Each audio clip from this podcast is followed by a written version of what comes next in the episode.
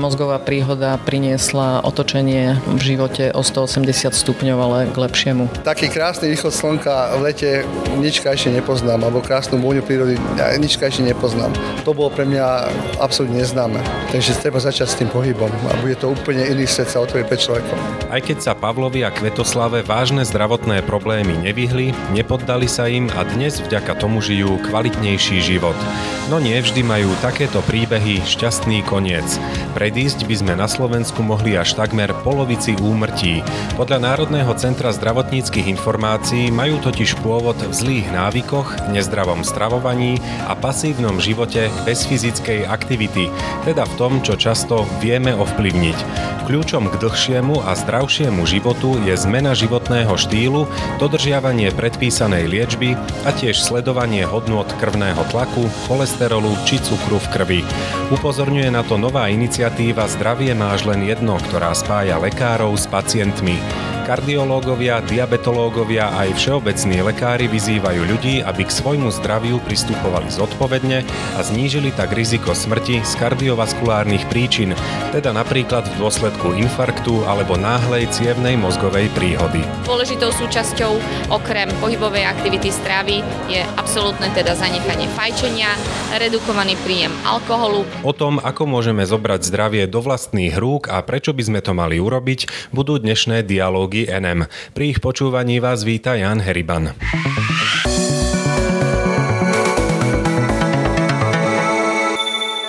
Na Slovensku vzniká nová iniciatíva Zdravie máš len jedno a práve sme po tlačovej konferencii, kde bola táto iniciatíva predstavená. Hovorila o nej aj pani doktorka Anna Vachulová, prezidentka Slovenskej hypertenziologickej spoločnosti. Asi takým hlavným odkazom tejto iniciatívy je, že až polovici úmrtí vieme predísť zmenou životného štýlu a dodržiavaním liečby. Pani doktorka, aké sú to úmrtia, tá polovica úmrtí, čím sú spôsobené? Najčastejšou príčinou úmrtí, tak ako to zverejnil štatistický úrad na Slovensku, sú kardiovaskulárne ochorenia. Vieme, že kardiovaskulárne ochorenia zahŕňajú celú škálu ochorení a toto je to, kam sa vlastne nejaké kardiovaskulárne ochorenie dostane.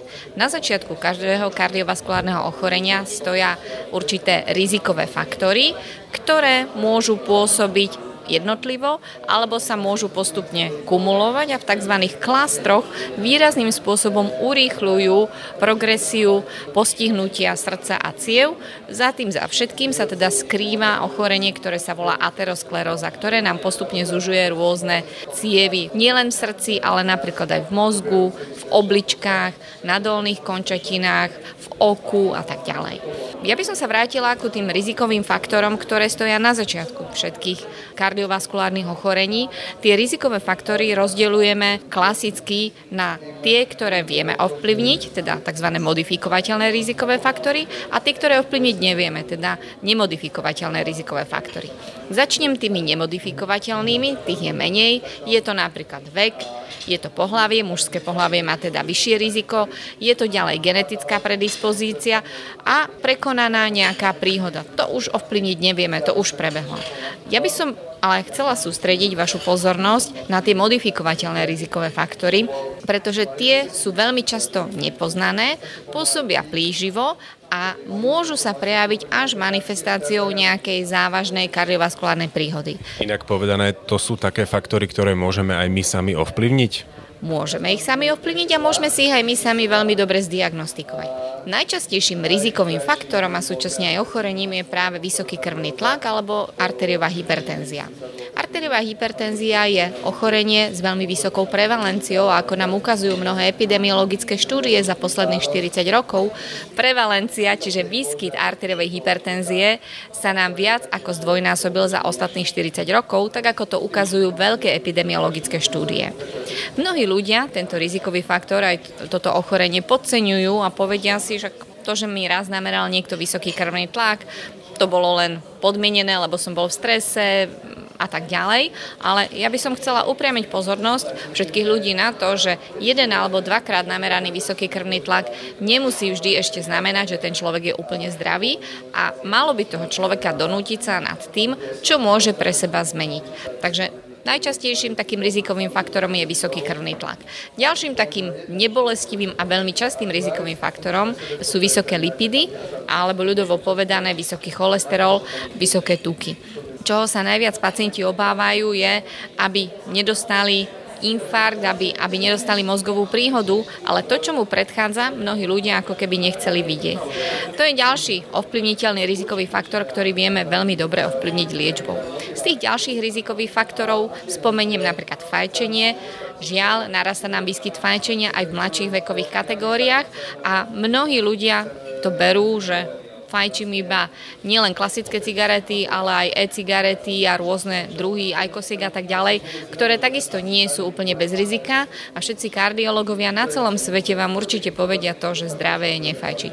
Ďalším významným rizikovým faktorom je fyzická inaktivita, obezita, významný stres, ako nám ukázali za posledné dva roky aj pandémia covid devätnásť, sociálna izolácia, pretože to je to, ak pacienti sú sami a nemajú kontakt s inými ľuďmi, vyzerá to a je to považované za ďalší významný kardiovaskulárny rizikový faktor. Čiže aby sme si to zhrnuli, ak máme v rodine nejakú predispozíciu, vidíme, že naši starí rodičia alebo ujovia alebo tety zomreli v mladšom veku, je potrebné sa sústrediť na tieto faktory zavčasu.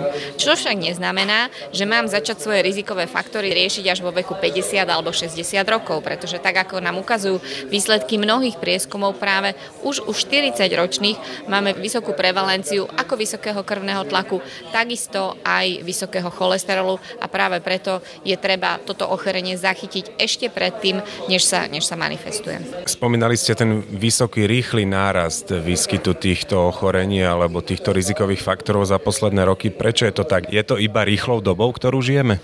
To je veľmi dobrá otázka. Možno, že za to môže trošku aj lepšia diagnostika. Viete, lebo ja vždy hovorím, že nie je zdravý pacient, za tým všetkým je nedostatočná diagnostika, pretože keď je pacient doma a nemeria si hodnoty krvného tlaku, tak nevie, že má vysoký krvný tlak a to ešte neznamená, že ho nemá. Tuto my bojujeme celosvetovo aj v rámci Európskej hypertenziologickej spoločnosti, aj, aj v spolupráci s ostatnými krajinami, že nie je dôležité len diagnostikovať arteriovú hypertenziu, dôležité je zvyšovať povedomie vo všeobecnej populácii a sústreďovať sa na ľudí, ktorí sú potenciálne veľmi rizikoví. Čiže snažíme sa realizovať mnohé kampane merania hodnot krvného tlaku, aby sme prinútili ľudí zamyslieť sa na svojou hodnotou krvného tlaku a v prípade, že sú im namerané vyššie hodnoty tlaku krvi, chceme, aby nastal aj ten ďalší krok, teda aby prišli k svojmu praktickému lekárovi, ktorý má v kompetencii manažment nekomplikovanej arteriovej hypertenzie. Čiže vlastne tak aj trošku ako odborníci, vy odborníci reagujete na tú rýchlu dobu, aby ste aj poskytli o to adekvátnejšiu liečbu, o to intenzívnejšie informácie. Áno, snažíme sa, snažíme sa to všetko podchytiť. Samozrejme na začiatku toho manažmentu, teda musí byť tá diagnóza, ale potom ten prvý krok má byť uh, úprava životného štýlu, pretože každý máme nejaké rizikové faktory, niekto málo spí, niekto sa vôbec nehýbe, niekto sa prejedá a je potrebné nad týmito rizikovými faktormi sa zamyslieť a tieto rizikové faktory zmeniť. Takže to je to, čo by mal človek urobiť v prvom kroku, ale samozrejme mnohé tieto rizikové faktory musia byť korigované liečbou a je treba si uvedomiť, že táto liečba je v väčšine prípadov celoživotná a je potrebné ju v priebehu rokov meniť. Každé jedno z týchto ochorení je dynamické, takže tá liečba sa musí prispôsobovať aktuálnym potrebám pacienta a preto je dôležité vzájomná spolupráca medzi pacientom a lekárov a súčasne vlastne pochopenie toho ochorenia alebo toho rizikového faktora zo strany pacienta. Hovoríte o liečbe. Jedna vec je nastavenie tej liečby lekárom, druhá vec je tá, či ju pacient dodržiava, ako sme na tom. Ako sme už spomínali, úprava životného štýlu je základom manažmentu všetkých rizikových faktorov pre kardiovaskulárne ochorenia. V prípade, že je indikovaná, pristupujeme k začatiu medikamentoznej liečby, čiže liečby tabletkami. Musím povedať, že k dispozícii na Slovensku máme veľmi veľa typov rôznych liekov, ktoré sú dostupné pre všetky druhy pacientov. Vždy je potrebné, aby teda lekár pacientovi indikoval liečbu v závislosti nielen od jeho hodnot krvného tlaku, ale s prihľadnutím aj na ďalšie parametre. Zo strany pacienta je dôležité, aby túto liečbu užíval, aby ju užíval doživotne, aby ju užíval pravidelne a v prípade, že má nejaký pocit, že niečo nie je v poriadku, aby toto konzultoval so svojím lekárom a nedošlo k tomu, že svojvoľne vysadí liek alebo si začne dávať iba polovičku tabletky, pretože dáta nám zase ukazujú, že po prvom roku pacienti s arteriovou hypertenziou viac ako tridsať percent prestanú užívať svoje lieky a dokonca lieky na lipidy neužíva po prvom roku až viac ako štyridsať percent pacientov. V hre je ešte aj tá zmena životného štýlu, to je také často skloňované slovné spojenie. Mnohí si možno neuvedomujú, čo sa pod tým všetko skrýva. Čo to teda znamená zmeniť životný štýl? Myslím si, že ste to veľmi pekne vystihol vo svojej otázke. To znamená, že začať sa viacej hýbať. Zamyslím sa nad tým, koľko prejdem peši, koľko prejdem autom. Možno prestanem používať výťah, začnem chodiť po schodoch vo voľnom čase namiesto sedenia pri televízii alebo, alebo za počítačom je určite výhodnejšie začať robiť aerobné aktivity, to znamená chôdza, bicykel, plávanie a tak ďalej. To je, čo sa týka pohybového manažmentu. Ďalej, základom všetkého je strava. Strava má byť veľmi rozmanitá, má byť pestrá, má byť viackrát denne v menších dávkach, má obsahovať vysoké množstvo surovej zeleniny, ovocia, vyvážený prísun mäsa v závislosti od preferencií pacienta, teda ale aj od chuti. No a samozrejme teda redukovať príjem tých škodlivých látok, teda, ktoré sú, alebo teda pochuti, neznamená to, že sú zakázané, ale teda eliminovať ich na najmenšiu možnú mieru. Samozrejme dôležitou súčasťou okrem pohybovej aktivity stravy je absolútne teda zanechanie fajčenia, redukovaný príjem alkoholu, pretože extrémny príjem alkoholu je rizikový z hľadiska kardiovaskulárnych ochorení. Vždy sa pacienti pýtajú, či môžu piť kávu, keď majú vysoký krvný tlak. Z hľadiska dobre kontrolovaného krvného tlaku je pitie kávy prináša pacientovi benefit, takže to môžeme iba doporučiť. No a potom je dôležité, aby ľudia aj mali také iné radosti, drobné a väčšie radosti života, ktoré vedia zdieľať s niekým blízkym. Takže to je tak v kocke zhrnuté. Vrátim sa ešte krátko k tej strave. Dnes sú potraviny drahé. Znamená zdravá strava automaticky aj drahá strava, nákladná strava, ktorú si niektorí povedzme nemôžu dovoliť, aby si kupovali nejaké biopotraviny a podobne? Zdravá strava neznamenajú biopotraviny. Zdravá strava znamená veľmi pestrá strava, to znamená, že vyvážený prísun ako mäsových, tak aj nemesových výrobkov, ktoré majú byť, a možno, že v závislosti aj od sezónneho výskytu. Neznamená to však, že nebudem jesť paradajky celý rok iba, iba vtedy, keď mi dozrejú na záhradke. Máme v súčasnosti k dispozícii viaceré potraviny. Nie je jednoduché za lacný peniaz vyskladať zdravú stravu, ale je to určite možné. možné a preto je veľmi dôležité nepreferovať vo svojom jedálničku procesované potraviny, ktoré sú výrazným spôsobom drahšie, majú vyšší obsah soli, ktorá je škodlivá a keď si jedlo človek pripraví sám doma, vie, čo si tam dal, zníži príjem sodíka vo svojej strave, ktorý je takisto škodlivý a dá sa vlastne to nakombinovať tak, že to nebude ani také ekonomicky náročné. Základný odkaz na záver pre našich poslucháčov, ako dnes v dnešnej dobe náročnej aj po psychickej stránke žiť zdravo. Ja všetkým našim poslucháčom želám pevné zdravie, aby sa zamerali na to, čo si oni pre seba sami vedia urobiť. To znamená, aby si občas merali hodnoty krvného tlaku, v prípade, že užívajú lieky, aby ich užívali v súlade s odporúčaniami lekára, aby sa hýbali s radosťou a aby im život prinášal veľké a malé radosti. To bola doktorka Anna Vachulová, prezidentka Slovenskej hypertenziologickej spoločnosti. Ďakujem veľmi pekne za rozhovor. Ďakujem veľmi pekne. Všetko dobré.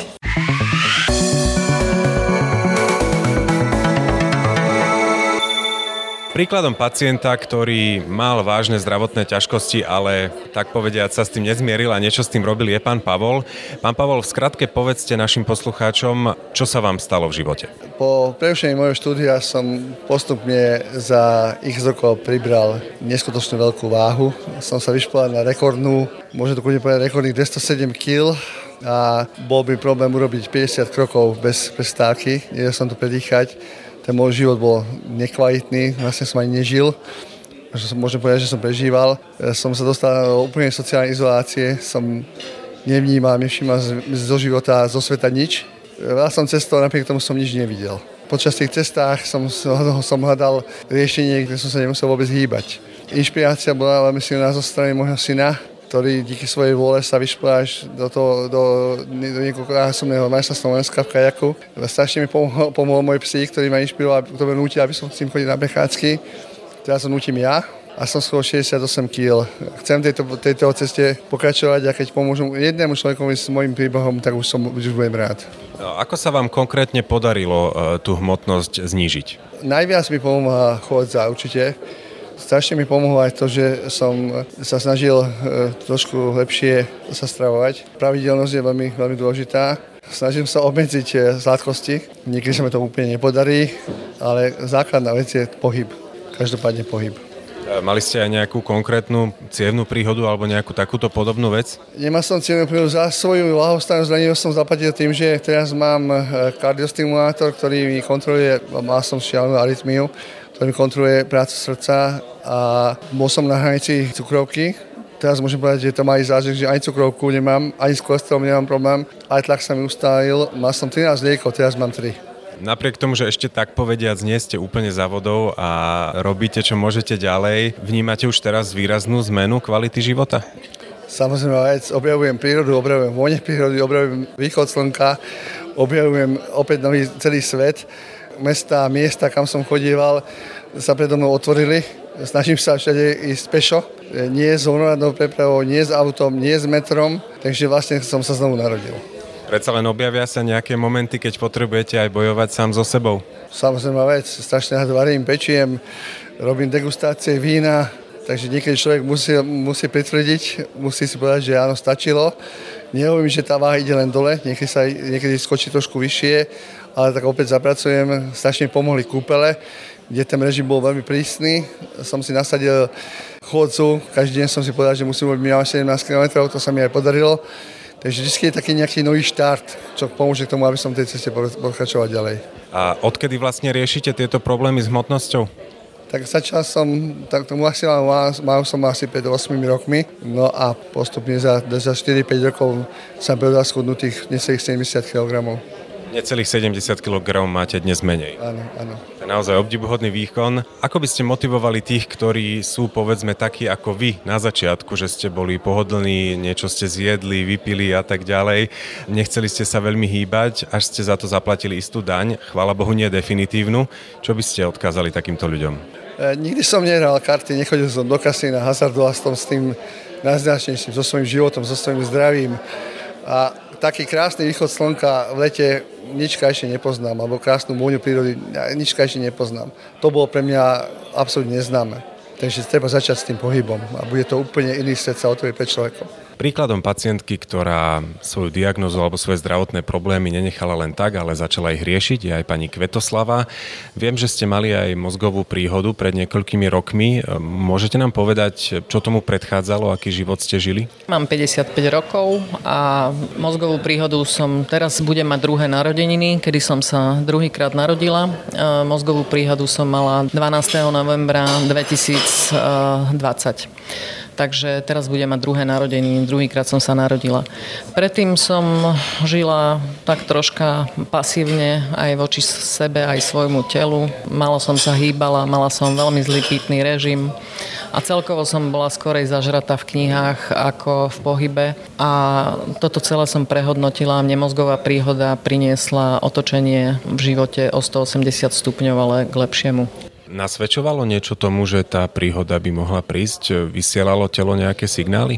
No v podstate ma bolela hlava, trpiavala som migrénami, tak som to prikladala tomu, že proste ma bolila hlava a predtým som absolvovala to celonárodné testovanie, tak som si myslela, že dobre, že to mám asi z tej tyčinky dobre zavedenej. A prikladala som to tomu, že ma bolí hlava skrátka, no tak keď niekoho bolí hlava, tak každý neuteká k lekárovi hneď samozrejme.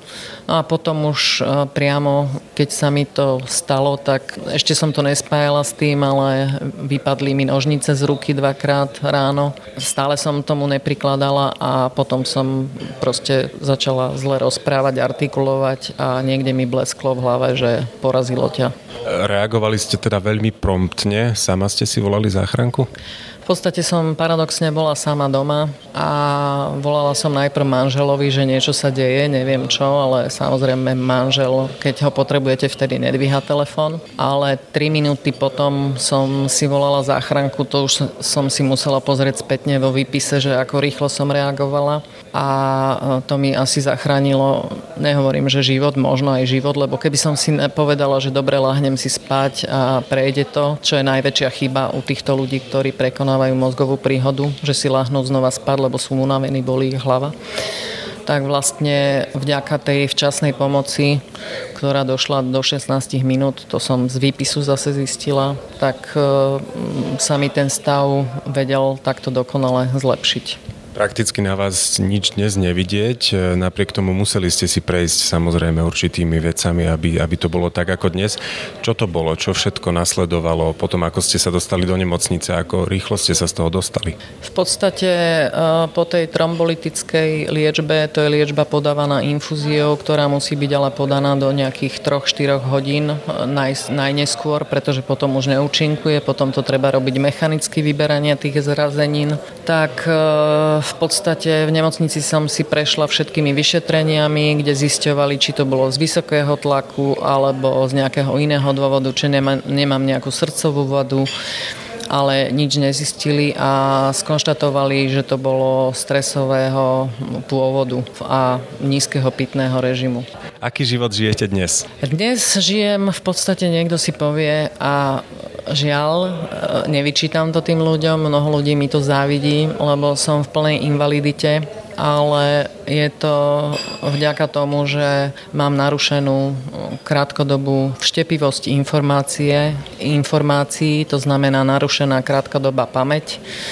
Sice ja nemám s tým problém upozorniť toho človeka, s ktorým som dohodnutá, že ty ma musíš upozorniť na to, že sme sa dohodli. Niektorí sa za to hanbia, ale ja to otvorene priznávam, takže ja som na koni v tomto prípade. A teraz žijem tak, že potrebujem rozmanitosť rôznych vnemov, baví ma navštevovať rôzne kultúrne akcie. Začala som behať, aktívne chodím, začala som otužovať, malujem obrazy, píšem. Myslím, že je to dosť aj na päť ľudí. Áno, dnes ste tu hovorili aj o viacerých knihách, ktoré ste napísali. O čom sú?